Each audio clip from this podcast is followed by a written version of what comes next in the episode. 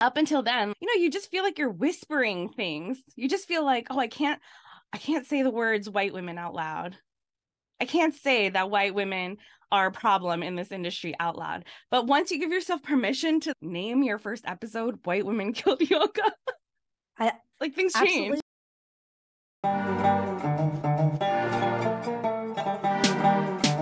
Welcome to Mom Strength a podcast and movement to empower, educate, and showcase mom strength inside and out. I'm your host, Surabhi Veitch, physiotherapist and fitness coach, also known as the Passionate Physio. Join me for discussions on movement, mindset, and motherhood, where we raise the bar and challenge the status quo. Get ready for expert interviews and real, honest conversations where we explore physical, mental, and emotional health. Let's celebrate the beautiful diversity and common experiences in all of our journeys. Let's do this. Hi, everyone, and welcome back to another episode of Mom Strength. This is your host, Surabhi Veitch. I just sound like a squeaky mouse because I'm recovering from a cold after my kids have coughed on me all the past two months, actually. Held out until now, and uh, it's finally got me. But I am so excited to be interviewing Jesal Parikh from Yogawalla. She is an Indian American yoga teacher, movement educator, podcaster, author, and disruptor working on creative solutions for equity in yoga. She co hosts the Yoga is Dead podcast and offers movement education through the lens of social justice. I love that. Jesal's aim is to uplift those who are feeling isolated and marginalized by the yoga industry and her pronouns are she, her, they, or them. Hi, Jesal. Welcome. Hi, Surabhi. Thanks for having me. You're so welcome. I follow you on social media. I have actually, you're probably one of the first people I followed in 2020 when I actually like joined Instagram. I was on it before, but I like never really on it. and I That's think a big I, honor. yeah, I think I found you through the Movement Maestro. I think you were on. I love Shantae. Yes she had shared your podcast and I was like, oh my gosh, like there's people like this who exist who are talking about this stuff that, you know, a lot of us as Desis or Indians, you know, who grew up in yoga families, you feel like part of you has been taken away when you are not even shown in the yoga world here. And to have people who are openly talking about it is so refreshing. can you talk about your journey into yoga? And I'm going to mute myself so you don't hear me, so the audience isn't hearing me cough, uh, coughing nonstop. Yeah. Um, so yeah, tell me about your journey into yoga and like what your experience leading up to, let's say, your yoga is dead podcast and work. Yeah, that's a long story. I'm here um, for it. I know it's funny when we talk about like our experience in yoga. I think like my tendency is to want to start at the place where I started asana, but the reality is growing up in an Indian household, a Hindu household, my experience with yoga started way before then. I just didn't really realize it till later, right? Because there's all this overlap. And so I think if I'm being if I'm reflecting on the whole story, I was exposed to yoga as a kid or different elements of yoga as a kid. I had aunts that did different types of yoga. One of my aunts did like laughing yoga in India when that was like a big trend or you'd see yogis on the street and you know your your family members would talk about it and you know have different opinions or ideas. And then as you know we did bhajan growing up like bhajan was a huge part of our life. Every single weekend my parents did bhajan and dragged us to somebody's house to be a part of it right? And so all of these elements were kind of around all the time. And then I would say as I started getting older, some of my like older family members would start doing like pranayam or we'd go to like there was a family member uh, who ran a yoga center out in western massachusetts and so oh, wow. like this, so this is in the us yeah That's in the amazing. us so like he had he they still exist today by the way they're called the satsang center i still get i'm on their email list i still get their emails and so like this was like a person in my life that was very much like oh you should do yoga and all the parts and he's very into pranayam and so I started like really practicing asana, I would say, when I graduated from college and I came to New York to work. And a friend of mine was like, Oh, you need to come to this yoga studio. And I was never an athletic person. I never like really understood my body or had a connection with my body in any real way. you know, I, I was in a very academic sort of lane, right? Like study, study, study, get good grades, all that stuff. And it was never really encouraged to be, you know, physically too active. Like dance class, meaning Bharatanatyam for us Indian folks. Right? Same, literally the same story. Right. So you learn some things from Bharatanatyam. There's overlap there too. But uh, I started to connect with my body more when I started going to these classes. So I was very grateful that I found asana and like could do some things and you know, it's like a weird experience because it's it's accessible in some ways because it's not like fast it's not like lifting heavy but in other ways you're like i cannot bend that way and or, or what the teacher's telling me to do my body just doesn't do it doesn't make that shape. So it started out as like a pretty good experience overall but as i started getting into it i realized like i needed to modify or adapt or that there needed to be more wiggle room i would say. So i got a lot of benefits out of it and then there came a point where I was just like, you know, living the New York lifestyle, which is work hard, play hard, probably a little too much. And I realized like this wasn't working for me. The job I was in was not working for me. Um, you know, and it was showing up in my body in a lot of ways. All the relationships in my life were showing up in my body in a variety of ways. And I was like, something needs to give. So I decided to quit my job and I was going to go to India anyway for a family friend's wedding. And I was like, while I'm there, I really wanted to get deeper into yoga so I went to India, and of course, our family friend was like, "Just get your certificate. Just get the teaching certificate. Don't worry about." It. I'm like, "I don't want to teach." He's like, "No, no, don't worry about it. Just get the, just do the yoga instructor course." I so also I feel like your story needs to be like a movie, like the whole experience. Growing up in New York, like I think it's kind of common. It is. Yeah.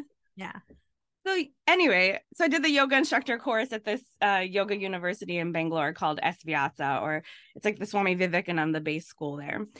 And I came back and I was, you know, trying to do other creative things with my life, but I decided to teach on the side just to like make some money while I was figuring out what to do. And it turns out that was my calling, right? So I you know, I started teaching little by little, and then I started teaching in a studio in Boston. And then I ended up meeting my husband and moving back to New York. And I decided to do more education and kind of go down that whole line what I realized is that when you enter, well, I didn't realize right away, but when you enter the yoga industry as like a teacher, it's like a completely different experience. You and mm-hmm. I, I will say I went in with blinders on. I think a lot of people do. Meaning you just kind of assume like, oh, you're not in a corporate environment and everyone here is just like love and light and wants to be happy and whatever, whatever. And so good. yeah. Yeah, wants to do good. And you don't realize like it's a collection of small businesses with zero oversight. And so I experienced a lot of discrimination on many different levels, right? Like racial slash ethnically. I also experienced body discrimination. I also experienced, you know, just all sorts of marginalization because of my various identities, right? And so it was a kind of a long process of awakening to it and and like coming to terms with the fact that oh this industry is not what it seems to be you know and then i think i was like comparing my experience to what my husband was experiencing like corporate finance. I'm like you're why are you not experiencing as bad hmm. a situation? Like yours is supposed to be the worst industry like at least you know on paper. And i'm like every person i talk to i feel like i'm being like harmed. So the podcast really came about because Tejal and I, Tejal Patel, who's the co-host of the Yoga's Dead podcast with me, um, and I met in a training that was run by two white women and it was an anatomy training and we always talk about this we get we got catfished into the training. It was they it was advertised as a job opening for the studio. And then you go in and you do this interview and then they have this group interview and they basically tell you you're not good enough to be working there and that you have to take their training in order to work at the studio. Oh my gosh. So we kind of like fell for it and i'm i am glad in the end i did take it and i guess it led to the podcast. But in a way i'm glad that i took it because like I knew I wanted more anatomy education. And I will say that the education that they gave wasn't actually accurate, but it got me started on the path of like getting curious and learning about the body. And so and in that training I got to meet Tejal and Tejal and I um instantly connected almost it was like almost like trauma bonding because of the way that they were treating us. Yeah. You know, it was like three people in this training. It started out with four, I think. Four or five maybe, but you know, one person was online and you know, we were two desis in a group of like essentially three by the end. So there was like a white chick and us two desis, and then these two white women. And the power dynamic was made super clear to us. and the value that we brought to the training was made super clear to us which was zero you have zero value your cultural understanding and background has zero place in this environment and i think because it was such an extremely obvious environment it really like bonded Tejal and I to each other and but also really opened my eyes like okay this is like a line now that is being crossed in a new way. And so for us that was like the beginning of just having somebody to talk to about our experiences. And you know at first it's like whispers like did you hear about this? or I have to tell you what happened at this other place I work at. Or my coworker did the craziest thing. I like I can't even believe it. I have to tell you. So and it's kind few, of like it's almost yeah. like if you're by yourself it's hard to talk about it to, with anybody. You, so you internalize it. You you feel yeah. isolated. You internalize it. But as soon as there's that one person who gets it, you're like, I feel free because I can talk about this. I don't have to internalize this this hatred essentially. Yeah. Um, and for those of you who are listening who only know Western yoga, which like I don't even want to call it yoga, but yoga is intricately tied to our cultures, like yeah. to Hinduism, um, you know, Bharatanatyam, to like and to many culture. other religions, right? I'll just say Hinduism is the main one, but like my exposure, because my parents took us to every freaking temple around, right? We went to the Jain temple, we went to the Swaminarayan temple, we went to like whatever was around, even the Sikh temple. Like, so uh, you just see that there's these underlying themes and overlap of ideas across all of these different ideologies that developed in the same region, you know? And and that brings value to understanding how yoga kind of fits into this broader context Absolutely. and the diversity of thought. Well, and that I, I think that's the other thing is people think there's one way to do it or one way to even teach or like one person is and I hate the appropriation of the word guru, right? Yeah. Or like guru. I'm like, no, it's not guru, it's guru. And not everybody who teaches yoga is suddenly a guru. And like, I don't know what region your family is from in India, but like we're South India and I grew up in Mumbai and my i didn't realize like you said i didn't realize that i had been learning in, uh, yoga since i was a kid just from living with my parents and my family. My dad practiced it every day because he had asthma. So he would practice pranayama and he would do all the breathing techniques. He taught it to me. So when i had a cold i just knew it. And then years later i'm hearing about alternate nose breathing and this breathing and i'm like what? Like this is the stuff that no doesn't everybody know this and then you realize like oh this is part of yoga. So like listening to you talk i'm just like wow. Like there's other people who have the same experience but you know your voices are silenced even in in teacher trainings. So tell me what happened after that you know when you two connected and then this was in new york? Yeah, this was in New York and we connected and we became each other's like sounding boards. Like every few months we get together and be like, oh my God, like tell me I'm not, you know, out of my mind in thinking that this was like, you know, you feel so gaslit in these experiences. You feel like I'm the one that's wrong. Everyone else seems to think this is okay. And so I think having each other really put it into perspective that like our experience, what we were experiencing emotionally and internally is valid. So I think that validity really like put propelled us forward. And then honestly, so Tejal had this like retreat that she did um just outside of the city. It was like a weekend retreat, and I decided to go. And we were having one of these conversations, and she was like, "We should do a podcast." And I had no idea really what podcasts were. I like didn't listen to them at all at that point.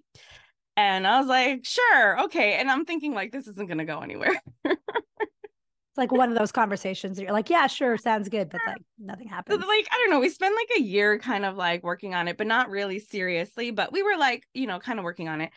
And what we realized at the end of the year was we needed to start from scratch. Like we were getting excited about the idea, but it just wasn't gelling. And then we came up with this concept, the yoga is dead concept. We came up with the name and the concept of like, haha, what if we just say the things that we think are like quote unquote killing yoga, right? And that really changed the trajectory for us in terms of our focus and our like tone and everything because up until then, you know, you just feel like you're whispering things. You just feel like, oh, I can't, I can't say the words white women out loud. I can't say that white women are a problem in this industry out loud. But once you give yourself permission to name your first episode, White Women Killed Yoga, I like things change. love the transparency there because like the It did, you know? Like I remember my first yoga class here. It was after, you know, boyfriend and I broke up. I was sad. I I needed something. And then I was like, I, I always loved, you know, yoga. I'm like, I'll go to a class. All my friends seem to be going, my white friends. And I went to this class and I was probably 25, 26 at the time. And there was like a 19, 20 year old, maybe like teaching this class, giving out life advice leave all your worries at the door. I'm like, um, it doesn't quite work like that. You don't just like compartmentalize your worries in a box and like put it outside. And like the entire class, I felt myself getting more and more like agitated. I was the only person of color. Everybody was dressed in like a sports bra, like with as much skin exposed. It was hot yoga too. And I felt beaten down like at the end of that class. And I remember going home and telling my dad, and he was like, that's not yoga. Well, can I just say something about that? Just on a practical level, I've gone to hot yoga. I've enjoyed hot yoga in the past.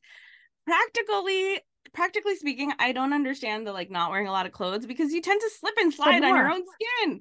I'm like, sometimes you need clothes to create friction so you can do the sorry, that's just a random aside, but I, mean, I have never understood that. I feel that way with any sport where people are sweating a lot.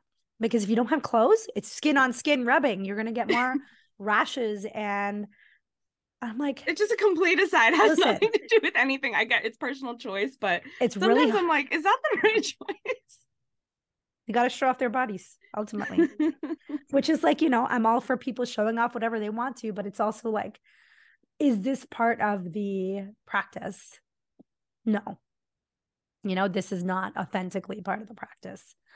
Um, it speaks to the culture, is what you're saying. Is like, is the studio culture one that's encouraging practicality or is the studio culture about like ex- exploiting your own sexuality in some way? Yeah. And it's okay like if that's what you want to do that's fine but it like essentially if you're so worried about how you look in the studio setting are you getting the max benefits versus like for me, like yoga is this thing that helps me connect with me and kind of forget about other people's opinions or thoughts about me. Exactly. Yeah. And so if the studio culture is such, and I'm not saying it's any one person's fault or whatever, it's also like New York City, it's like a whole, you know, whatever. Yeah. There's a whole system behind it.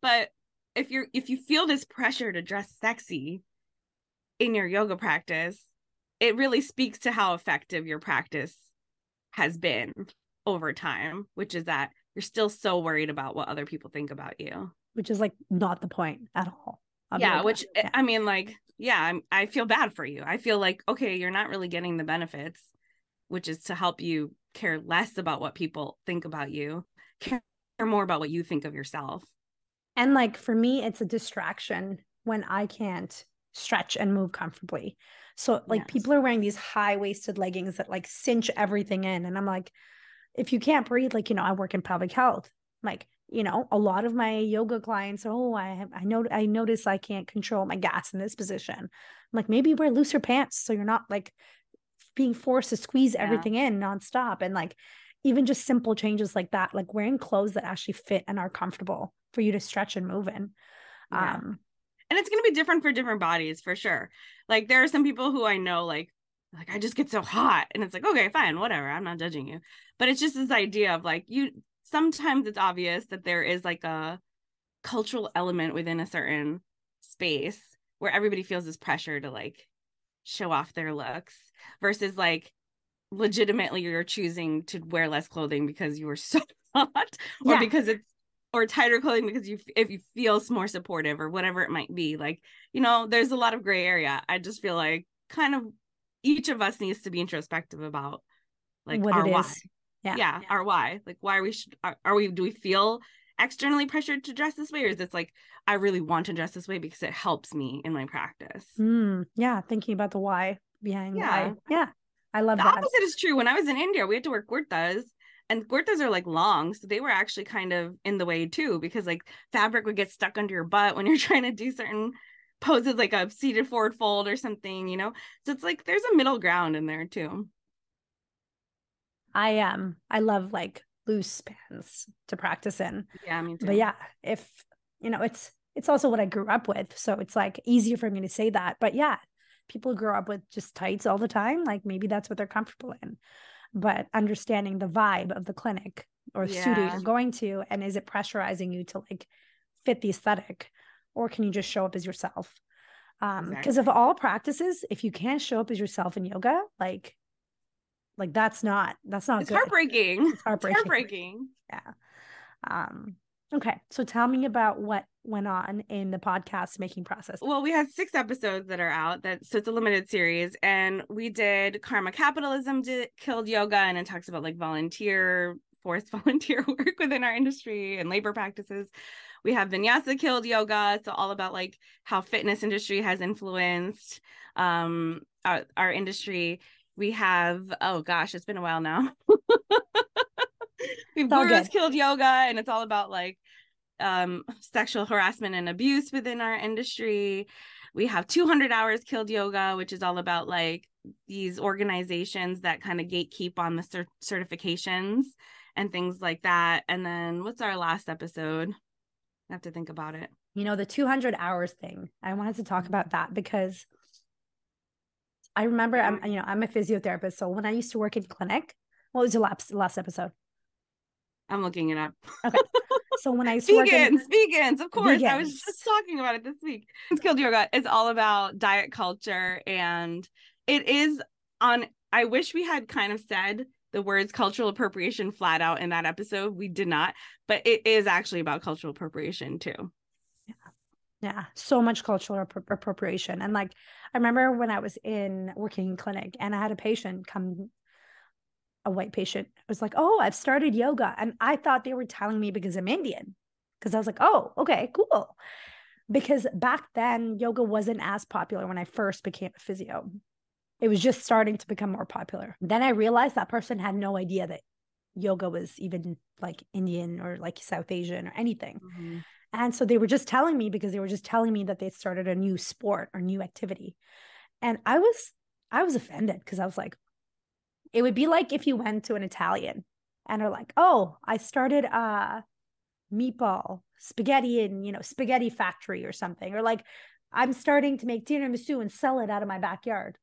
And you're like, I'm Italian. You you're you're telling me this? Like this is my culture, right? And so first of all, my culture was erased from their class. Clearly, they didn't. They had no idea that it was even Indian. I I said it to them like, oh, you know, it's like Indian and you know originated in India and like a long time ago. They're like, oh, no way, I didn't know that. Obviously, there was no people of color in the class. Uh, Mhm. I live in Toronto, very multicultural. Most classes do not have people of color unless maybe it's like you know Chinese or like uh, East Asians. but a lot of South Asians aren't welcome. I've talked to so many people who are like, I just don't feel welcome in classes. And I feel the same. And like somebody asked me, one of my uh, friends who's a physio did her two 200 hour teacher training and was like, Oh, where did you do your training? And I'm like, I didn't, but like I grew up with it. So I don't think that I'm any less trained than you are because you took 200 hours of teaching in the past two months or whatever but it's this overemphasis on certifications versus lived experience Mhm. and it is erasing people with lived experience of like a lifetime of lived experience in the culture you know would i be able to go and teach everybody everything about yoga absolutely not but there's Most so much 200 hour teachers can't though, and I speak yes even to my own experience after taking a 200 hour training. I was like, uh, you, you know, you're you're very ill equipped after a 200 hour training to teach the people. You're told to you can teach anyone after 200 hours, and the reality is you absolutely cannot. It's not true at all. yeah yeah and you know the whole credentialing and you know yeah the whole system is very like colonized right it's like a overvalue on credentials versus like that lived experience I was I think there is a need for credentialing to to the degree that like it's very easy as we know even with credentialing in this industry to say whatever you want and market whatever you want and kind of quote unquote get away with it. You know what I mean? Like to just make up claims essentially. So I think credentialing exists to try to mitigate that to some degree. Now, how successful it is, we could have probably like a whole back and forth discussion on that, right? Like I don't think it's necessarily that successful. I think there are some some credentialing aspects that are and then some are not.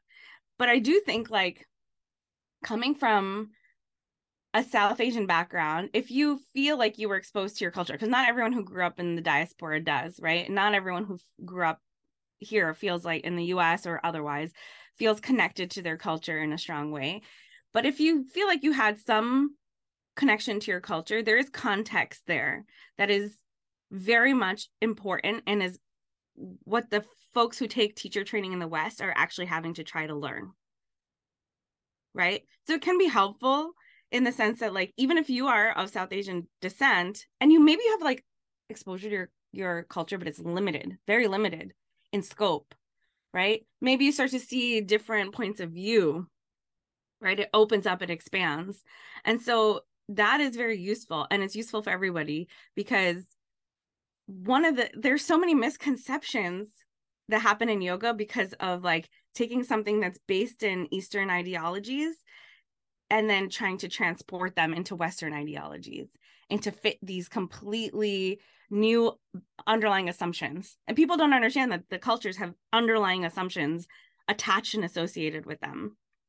I think that's where a lot of harm is actually done. Is like if you don't even understand that like like for example the the question always comes up is yoga a religion? How do you explain to somebody that the concept of religion in India is in South Asia is fairly new and actually it's new in terms of like the world?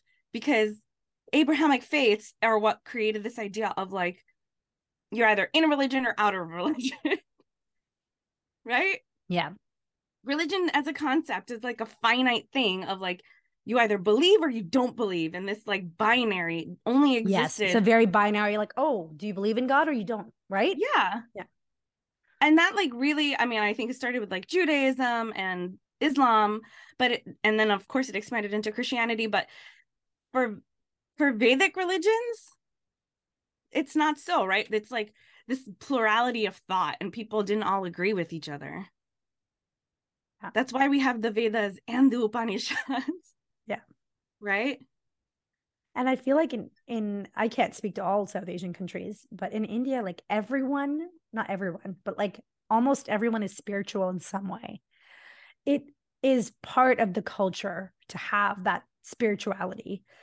Well, and spirituality encompasses, we should say, because again, in the West, there's this very binary of like spirituality means you believe in God. And in the East, in Ved in like all of these different cultures, atheism is a part of that. You can you can have an atheistic based belief system. So I think again, just realizing that there, there's not a it's not a binary out. Yeah, it's a huge spectrum. Right? Um, Versus here it's like, oh, you either do or you don't. You're either atheist or you're spiritual. Like, mm, yes. be both actually. Yes. And for me, it's it's even the like whole individualism and community thinking. Like the whole way of thinking is very different between mm-hmm. Eastern cultures and Western cultures. So even to like teach someone why yoga can't be an individual practice, mm-hmm. it's, you know, social justice and community, like caring about your community is part of it. Mm-hmm. It can't, you can't separate the two. You know, it's, people just think they can sign up for a class, show up, and not I'm not even talking about the people who are practicing, the teachers. They just think it's like a job. They just teach it and then it's like done. And I'm like, then you're just teaching a flexibility class or mm-hmm. a strength class or whatever. Don't call it yoga because it's not what it is. Mm-hmm. Um, it's not, you know, it has to be for me, anyways. Yoga can't be, and for you too, it's not just asana. And for there's somebody who sent me a message yesterday about a company called Asana. But on mm-hmm. their web, do you know that? Do you know about this? Yeah, it's like a um project management. Okay, that's I I didn't hear about it till yesterday. Yeah, but on their on their website, they're like, we pronounce it Asana. Yeah. Or you could pronounce it the other way, the other Sanskrit way, asana. I'm like, there's no other Sanskrit way. That is the way to pronounce it. Mm-hmm. But it's this like where the actually the right way or you could practice it the wrong other way mm-hmm. and it's like delineating like they know better because they made up a pronunciation yeah. establishing a hierarchy exactly and it's just very um it's erasure right erasure of the cultures and I don't think people who haven't had that happen to their cultures will truly get why it's so harmful. Because mm-hmm. to them, they're like, but it's cool, it's fun. Why can't I teach it? I learned it. I want to teach I mean, it. honestly, people from our own culture sometimes don't really understand it. Right? Yeah. Because of the deep longing to be accepted into the hierarchy that exists. Yeah, especially right? the ones that grow up here. I find that for me, I moved to Canada when I was 10. So for because I did Bharatanatyam in India, I did Carnatic music training in India. I I grew up enough, I think, in India to retain some of that. But when I moved here, I definitely wanted to fit in. So I definitely I, yeah, actually with it's so interesting you say that. And I mean, again, like there's no right and wrong way to feel about it. But from my observation, it's actually the opposite too. Like I feel like folks, because I was born here, right? Mm-hmm. And so mm-hmm. you like when you are born here and you're especially like not most of us didn't grow up in like a very brown community. If you did, maybe things are different. But you experience racism right off right. the bat when you're a kid. Like, you know, it's not it's doesn't miss you when you're three years old. Right. So so like you're very hyper aware that like people feel that you do not belong here from a young age versus like when you grow up from what I've seen, and this is just my limited exposure, but from what I've seen, is folks who grew up in India, they have no reason to believe that they don't belong in life. Exactly. Yeah. Right. I. Like there's, yeah. So there's just like this assumption that, oh, why shouldn't I be in these spaces? Why don't I deserve to be here? Like there's no, and then you come here and actually like, it's interesting because folks who, who have come here, like even from my family or whatever, uh, you know, friends, and it just it's like an interesting thing because they don't even notice racism as it happens mm. right like it's almost like you're because you're not attuned to it and in a way it's good because it shields you emotionally but in a way it's also like you, you if you don't recognize the, the dynamic it's easy to think that like you're accepted when the reality is like you're not accepted. No. So like there is this kind of like um dissonance that you think you belong more than you do and you don't yeah. even realize that it's working against you. And so what sometimes i think happens is folks who who come in with that like they internalize failure in a different way because they think it's that it's individualized. Oh it must be me they're not accepting it because of my work or whatever it is versus realizing oh there's a systemic issue at play like they're never going to accept you in, in who that you was, are. That was me though, right? Like when I moved yeah. here when I was 10, that was my first experience with racism, like day one in the schoolyard, right? Mm-hmm. And like just not even like subtle, like racial stir- slurs, telling me to go back, like all of, and I was shocked because I was like, but like why? Like yeah. I just didn't understand. And exactly like you said, it was an understanding that it was wrong, but also wanting to fit in. So mm-hmm internalizing that even people here want to who have grown up here like want to fit in like why wouldn't you like that's yeah. you want to be a part of the group you that has belong. it all yeah belonging right? everybody wants to belong right but at some point like hopefully your eyes get open to the fact that there is this very unfair hierarchy and it harms everybody involved in in establishing and maintaining the hierarchy to different degrees right? Obviously people who are at the top are hurt and harmed a lot less but they're still hurt and harmed. They are. Yeah. You know? And they lo- i feel like you also lose part of your humanity when you can't when you're always on top and you can't relate right? Like you literally can't feel in the same way. You can't empathize. I'm like that's robbing you of your own humanity. Yeah and that is a serious issue. And like so my brother was 16 when we moved here i was 10 he didn't get impacted by racism as much even though he got the slurs he knew he what who he was he was like almost an adult Whereas because I was like pre-puberty, mm-hmm. I like absorbed all of that yeah. and I internalized it. And it wasn't until I had my daughter four and a half years ago that I really started to accept myself and understand that it wasn't a me problem, that yeah. this is a systemic issue. But it took me a long time to figure that out because I was a long time too when I grew yeah. up here. I know you just hide it away and you just want to desperately fit in, but you realize no matter how hard you try, you're never going to like be the cultural, you know. Yeah. And you know, I think dominant. this is the for us as like South Asians, right? There's a couple of things, there's a couple of bigger issues. One is that you don't even realize what you're giving up in the process, right? Like, because mm. it's so much of it is giving up your own identity. Okay, I'll give up my accent. Okay, I'll give up my language. Okay, I'll give up my cultural practices. Food, yeah. And over time, yeah, my food and all of those things. And then over time, you realize, like, oh, I actually sacrificed a lot of my identity. And that identity, like, at some point in your life, you like yearn to get it back. You know, yeah. you're almost like, wait, that was my connection to my ancestors. That was a connection to my body, physically how it shows up today. Right? Like this this drastic change in location and food and whatever is having an impact on me physically, mentally, emotionally on levels I didn't even realize until I got older and it all catches up to you. So I think at some point like you don't even realize you're giving up all these things. No. And then you don't even realize how you're perpetuating it onto other people, yes, right? Yes. Because we have a lot of anti-blackness in our community. Yeah. Right? So like then we're like part of the same problem. Part so of the problem. we're experiencing, yeah. we're only exacerbating it and making it worse for other folks. Yeah. In the process. And then even within our own culture, like because you know, white supremacy and caste are not unrelated in how they operate. And so like I think one of the biggest things, you know, this is a joke in our culture.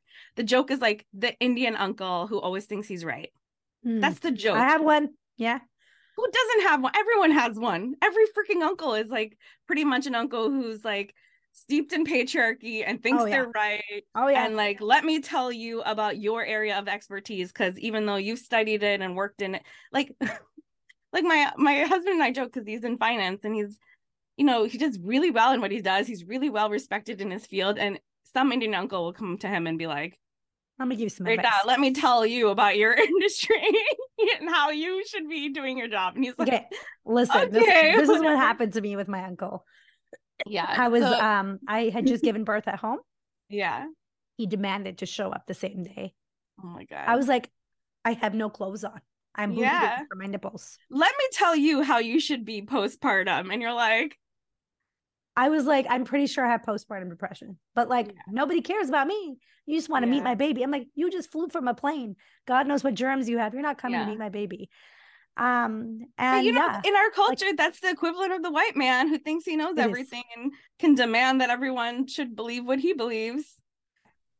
They perpetuate know? the same things. And I, like, I, I do find that when people aren't willing to open their eyes and see the truth of how they also play into this, you know, white supremacy and, and women play into patriarchy too, because mm-hmm. they become bosses and then they treat their their female employees like crap, you know, mm-hmm. doing the same things that um you know a man typically would, but like we perpetuate the same issues if we're not opening our eyes to how it affects us in our own cultures. And I love that you brought that up.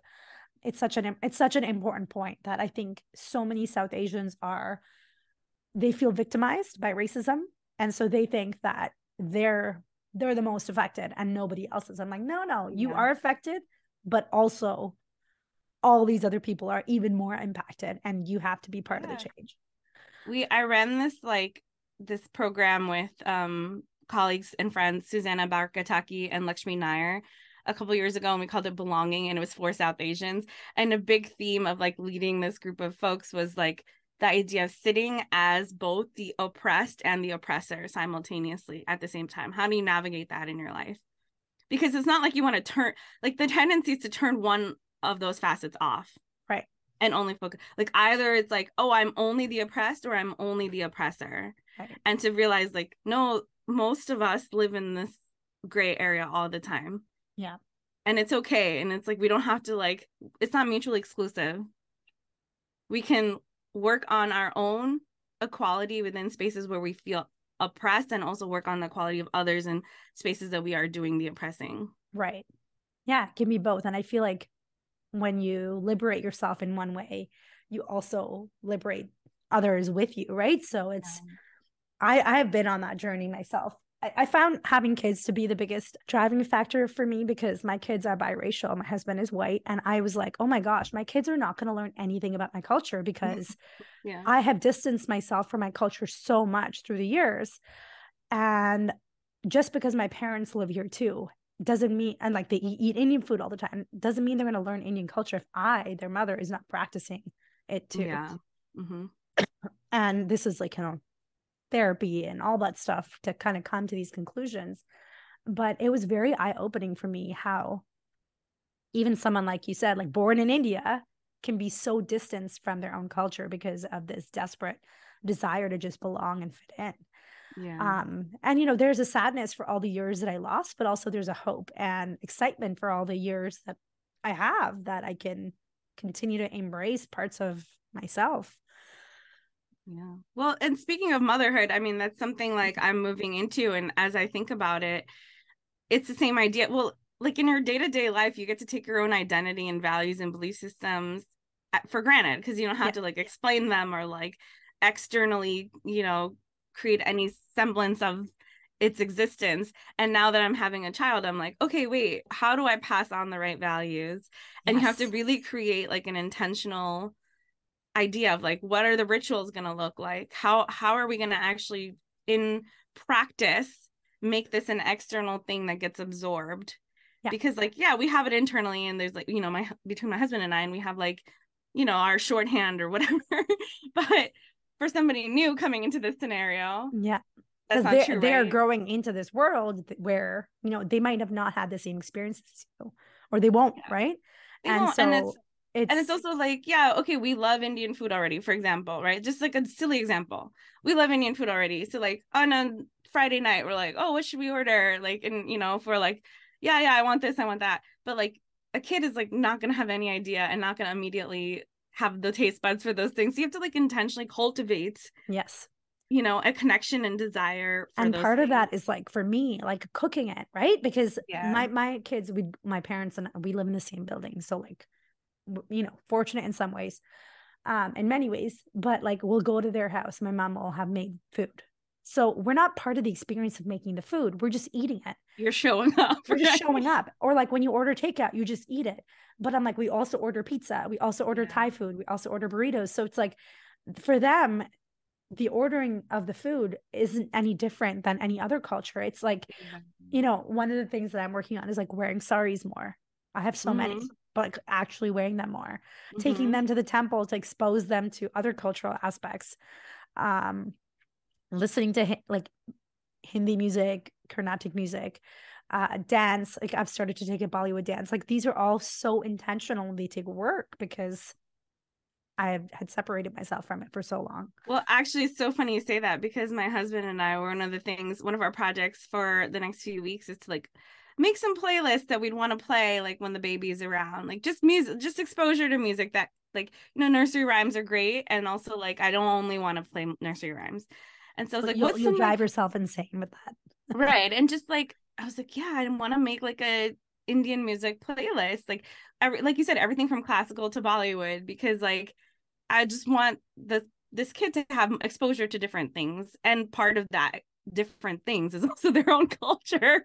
Right? That's it, right? Because that's know? unique to them. That yeah. another kid of a different culture is not going to have that. And I'm like, they have to have that connection to their culture mm-hmm. if they especially like they don't have to but like i want them to yeah i want them I, to yeah and it's it has to be so intentional now and that's when i was like i can't let people mispronounce my name anymore because my daughter is going to listen to all that and be like wait why is this okay so i guess people can mispronounce my name too because mm-hmm. like you mm-hmm. know it's it's it's all um it all matters so much more now. It's not just you, it's like this little being who's going to absorb everything. And yeah, that's when I really started caring about all of this more. And I feel like it's driven me to be a better human. Um, and I'm excited for you because it's going to be like obviously it's life changing, but I think it also um, sharpens your mission. Like, really, I think it helps strengthen your resolve for like both from a social justice lens of like okay these things really matter but also from like a prioritizing your own life and like what really yeah. matters um can you tell me about your pregnancy and like some of the medical guidelines i remember you shared something with me about yeah. food yeah so tell me about i that. mean this one was like very very shocking to me. So the pregnancy, I will say overall, I've been very lucky and things have been going smoothly, knock on wood. Good. Um, still got a few weeks left. And for the most part, like my care has been great. And I will just say that at this point I have chose midwifery care and we could talk about that because it's like such an interesting topic, like the misconceptions around midwifery care, but it's been great. And I'm with a midwife, so I see uh, I have to meet like all the different midwives within the group, and most of them have been excellent. And then I saw one sort of like in the middle of my pregnancy who basically told me to just not eat carbs. And I was like, what? Excuse me. And like, this was not based on like basically, hello, nice to meet you. Let's talk about how you shouldn't eat carbs. And I was like, wait, did my tests say anything? No, like it was my tests were all normal. Like all my blood work is normal. Everything is like going great. You know what I mean? There's like no medical reason, as far as I knew, for her to be making this recommendation to me. And even if you did test positive for gestational diabetes, it's like this was before I even took the test, by the oh way. my gosh. This is before the test. So the test was like the thing she was like trying to talk about.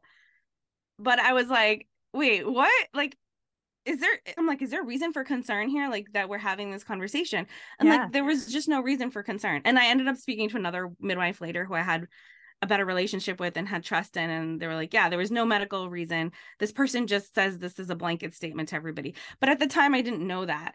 And I'm like, that's wrong on so many, it's still wrong on so many levels. Like that you're telling blanketly people to stop eating carbs. I'm like, you realize like fruit is carbs, right? Carbs are essential. Carbs are essential. I was like, the misconception, the levels of misconception. I was like, not only are carbs in everything, first of all, and not only are they essential to your well being, but now you're telling like a pregnant person who needs more energy in a day, who's a vegetarian, by the way. So, like, I'm not going to go keto all of a sudden. No. oh my god. You know what I mean? Like, midway through pregnancy, you want me to go keto? Is that what you're trying to say? And then on that level, I was like, okay. And then there's the the race and ethnicity level of this of like, so you're basically telling me my cultural foods are bad. Yeah, like I can't eat roti, rice. Yeah, and whatever like my mother-in-law thinks is like a good thing for me to be eating during the pregnancy, like, oh, have this, like the ba- it's supposed to be good for the baby, blah blah blah. You know, like all of those things. You're basically telling me all of that is wrong. So I was like very this is weighing on me and like, you know, at that point I was having like monthly appointments. So like for a month I was like stressed out like, oh, like, my oh my god, god, you like know? is this true? Well, and I think that that's like you're somebody who is, you know, probably on the better at as- advocating for yourself than like the average person because you've Yeah. already spoken out about other yeah, for things. sure. Imagine someone who's like already got like no voice, lack Well, of I understood the issue. I think the thing is, I understood the issues and the layers of the issues and why it was upsetting to me. But it still was hard to advocate because so hard, yeah. you're in this situation where, like, if you advocate for yourself, does this mean now your level of care is going to go down? Yeah. Right. So, You're at a vulnerable state. yeah, you're in a vulnerable place of like, so I ended up booking the appointment with the midwife that I knew I I trusted because I like had spoken to her. I knew her a little bit of her family background. Like she was married into an Indian family. She had an Indian husband. So I'm sure she's like dealt with she could understand the cultural aspect food. of it. Yeah. Right. Even if she didn't understand the other aspects. Luckily she did. She understood the whole diet culture aspect of it. But if she hadn't, I was like, at least she might understand that like racially and ethnically speaking like this is very not a nice thing to say to somebody so l- luckily that conversation went like really smoothly but I- i was nervous even then because i'm like what if my level of care goes down but i was like i specifically chose to speak to one other person because there was like a i had called the front desk and i was like who do i deliver feedback to and i was afraid like if it gets to the head of the group or operations like now they're gonna like i'm gonna be the difficult patient through the whole group right Yeah. they're not going to want to be kind to me. They're not going to want to be compassionate towards me. They're going to like roll Yeah. their eyes every time I walk in the room. Like who knows what other outcomes that leads to. So my like it's funny because my husband's reaction was like she's just like this person who told you this is clearly nuts. And Yeah. you know, and, They shouldn't be and working there. honestly between us we're like typical white woman, honestly. And he's like, you should just ignore what she said. And I was like, no, this is really upsetting me. And even if it's, I need to find out one, if it's personal. Like, did she just see a chubby woman walk into the room and make assumptions? Is there actually something medically wrong? Like, I need to discern what's going on here. And then, secondly, if this is a blanket statement to everybody, then I also can't just leave it at that. Like, that's not, like, then this woman is doing this to other people. then well and that's both of those are concerning because that's not her medical exper- expertise anyways Exactly. like food nutrition advice is not a midwife's or ob's expertise refer to a dietitian if you're worried Exactly. That's what I was like. If you have a concern, we can talk about like referring you to an expert. But I don't. Again, you haven't brought up an issue or concern. yeah that's awful. So it was like a very disorienting experience. and it's very hard in pregnancy because i found that more than any other time in my life you feel deeper everything is Yeah. more deep. Yeah, for sure. The anxieties are like and the deeper. anxiety and you're like you just want everything to go right right and you're like yeah no it's it's so hard i hope that didn't impact your food decisions It was almost like every time I'd eat something like naughty, quote unquote, I'd be like thinking of her, like spiting her. awful So funny. But then like, you know, you do the you do the tests. So I did what I also think is important, and I don't know, you've probably talked about it on here, but I didn't realize until I started, I went to this midwife group that there are actually different ways to do this gestational diabetes test. And like they one of the things they offer is a food based test. So you don't have to Oh. do the drink and I then I also in this interim period had talked to like my friend who's a doula about it too, and you know one of the things she was saying is like you don't have to do the test at all. So for me, I want I needed to do the test because my goal at this point is to give birth in the birthing center, and to give birth in the birthing center, it's required to do a gestational Right. diabetes test because you have to prove that you're low risk. If, however, I was giving birth in the hospital, it would not have mattered because I would still be giving birth in the hospital regardless, Regardless. of the outcome. Now, it can it be helpful? Absolutely. It can give you certain information about like the baby and this, you know, the shape of the baby as it comes out and can help prepare the correct outcome. But is it absolutely required? No, I didn't realize that. So I think it's just worth noting. And then I think like every one of my other friends I talked to had done the drink and they didn't know that you could do like not only was there alternative drinks because you're usually given like glucola, but there's like other like organic versions of glucola you can take. But then there's this meal test, which is what I did. And I talked about it with my midwife and the pros and cons. And my midwife was like, well, the glucola test is standardized. So it's good in terms of like if you're trying to measure yourself against like what how other people do on this test, there's standardized data, but it doesn't measure how food actually reacts in your system. So the midwife group like recommends the food test because you're when with glucola, it's straight up sugar.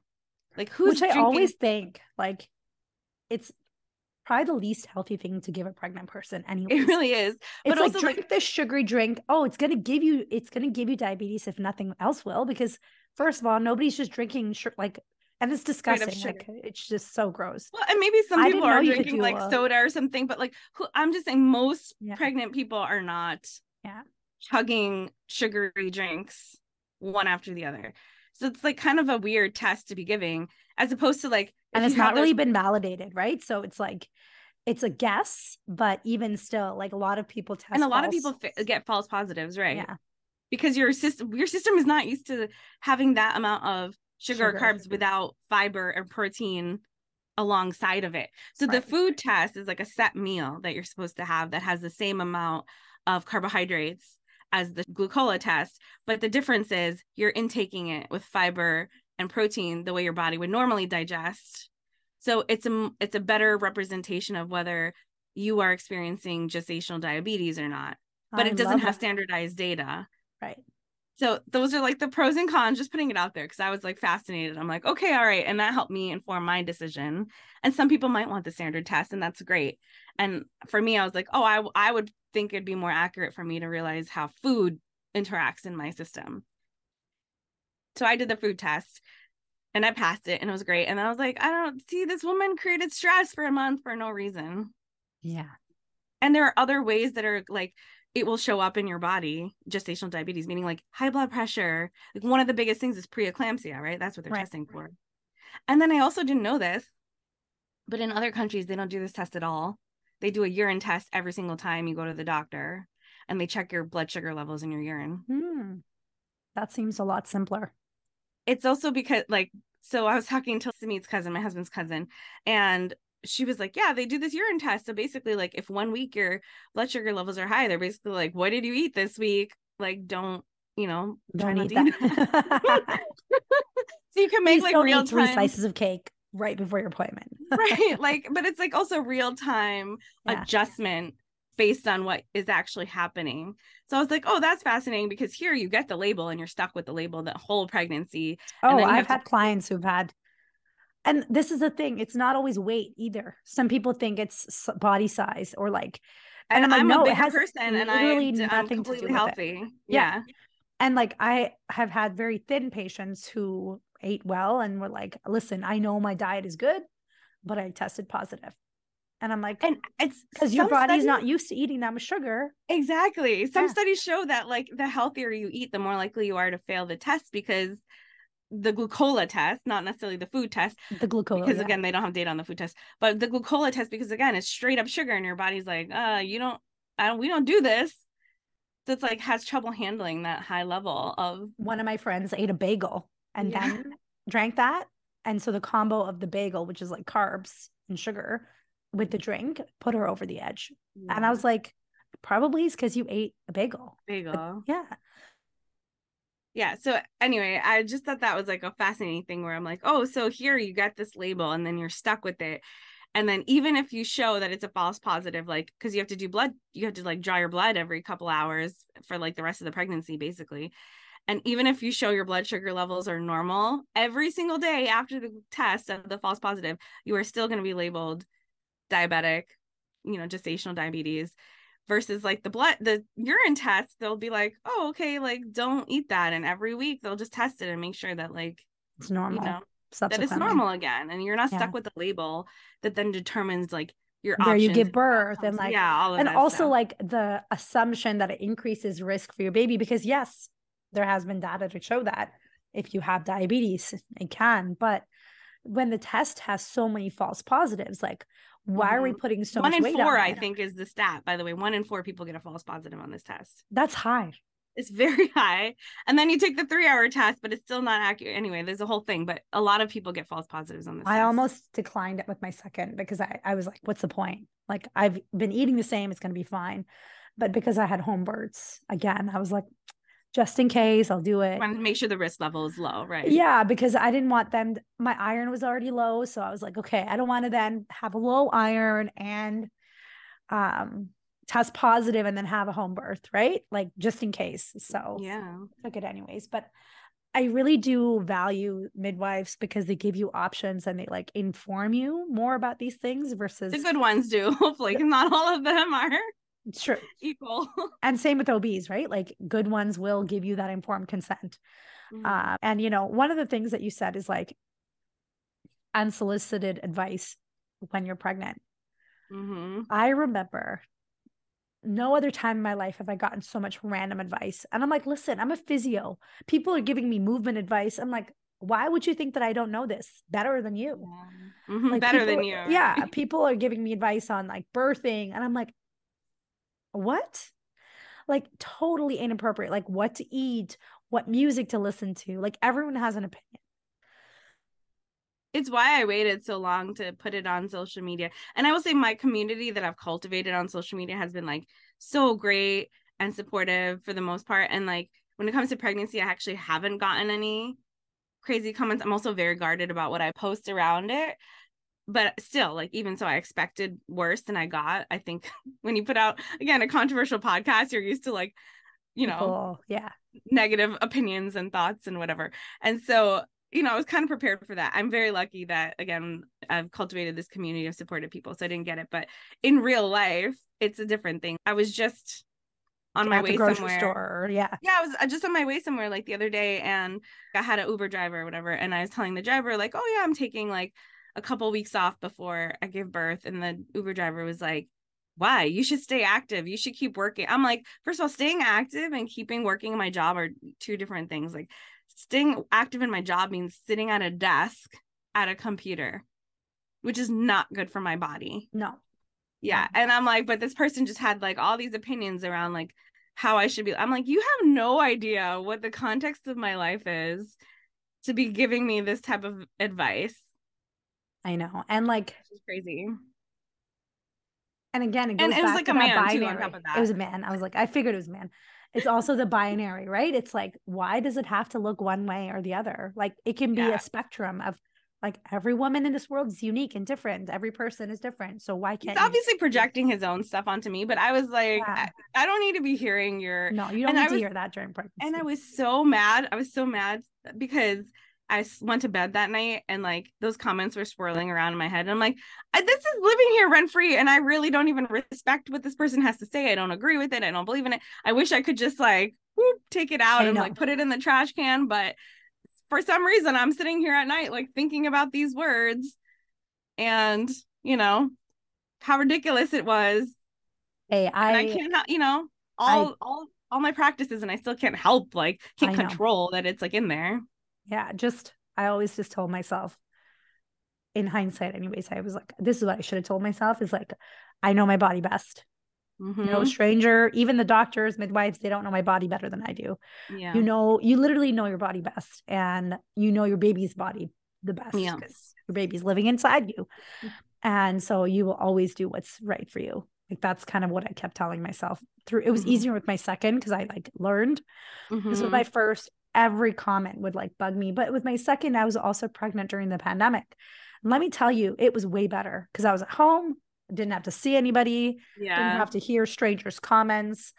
Like with my first people would be like oh you're so small. Like you're you're my you're my bump? Are you sure? Like people would literally are you sure your baby's healthy? And i'm like i'm just a small person. Yeah. My baby was eight pounds. We're fine. Like also the vast different like people's bodies just show differently. It's so incredible. It's it's just and these are subtle comments but yeah they live in your head. And, and I've gotten like people I've had friends who had the exact opposite experience who are like their their yoga teacher one of them is a yoga teacher and said my clients were like are you sure you're not having twins? I'm like what is the point of saying any of that? I know. Yeah because then you get the other extreme. Oh wow you're so big. And you're like yeah. What like why are you there like some body? Goldilocks size you're supposed to be during pregnancy I no. don't know like it, it'll never be like I like the same day I remember in the elevator one day a man was like, "Oh yeah, you're a man." Was like, "I think you're gonna have a boy." I can tell because you know the way you're carrying. I'm like. "Excuse me, you with your own children, you now are a magician and can figure out other people's." I'm like nobody asked you for your opinion. Yeah. And then someone else was like, "Oh, you're for sure having a, a girl or whatever," and I'm like, "I don't care." You're like your opinions don't matter yeah. but people will give it anyway. So yeah, yeah I think just setting that boundary and being like, listen, don't really need to hear that. I'm busy or whatever. You know um, what? The other thing I realized is that like everyone's internalized sexism comes up a lot. Mm. Oh, you're having a boy. This means XYZ's in my world. And like, like, oh, that's a very interesting thing that that's what you associate having a boy with. Being a boy, yeah or um, like you're having oh you're whatever you know i'm having a boy well i would say male because i'm like we'll see we'll do a gender reveal when this kid's like seven or something exactly exactly for now and i'm like oh all your biases are showing up of like you know what you think each sex is and it, you hear from both sides it's very interesting talking about internalized patriarchy as women i mm-hmm. hear a mm-hmm. lot of that as a woman i'm like wow this is what you believe and you even your own upbringing doesn't negate your now your belief system about your own children wow and we didn't find out till they were born because that was one of my reasonings is like i didn't want people to especially with the second because i have a girl and then a boy and again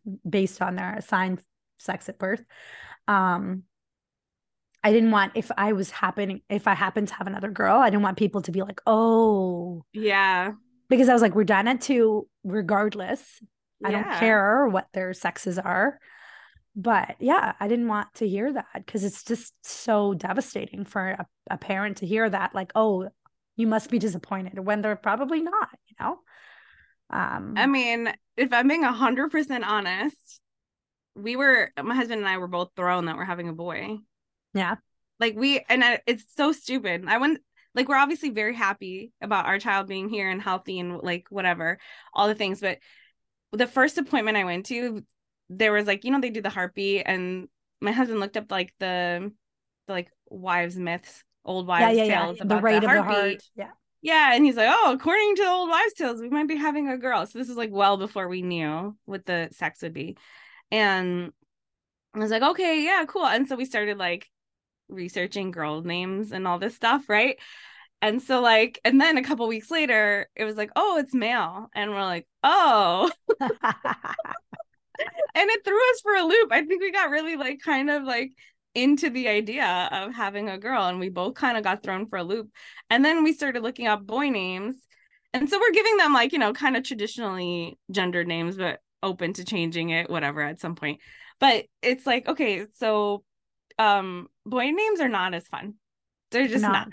they're not they're it's a lot harder to find like we found a lot of common ground on girl names and then we like we're looking at boy names and we're like this this is sucks this whole process sucks it's like not fun and i found ashley so like we didn't know till they were born. So I was like, I had a short list for boy names, and it was there were so few boy names that I liked, so it was like two options. Yeah, we had two. We narrowed it down to two. That's yeah, whereas with girl names, we had so many. We had like and, seven or eight already yeah. that we were like, oh yeah. yeah.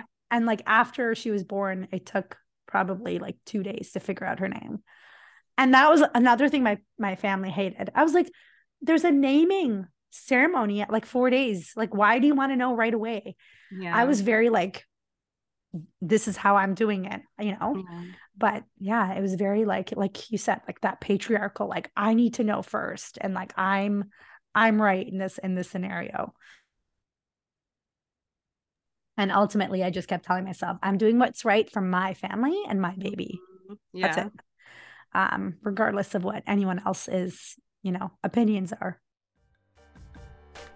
Thank you for tuning in to this episode of Mom Strength and being part of this important conversation.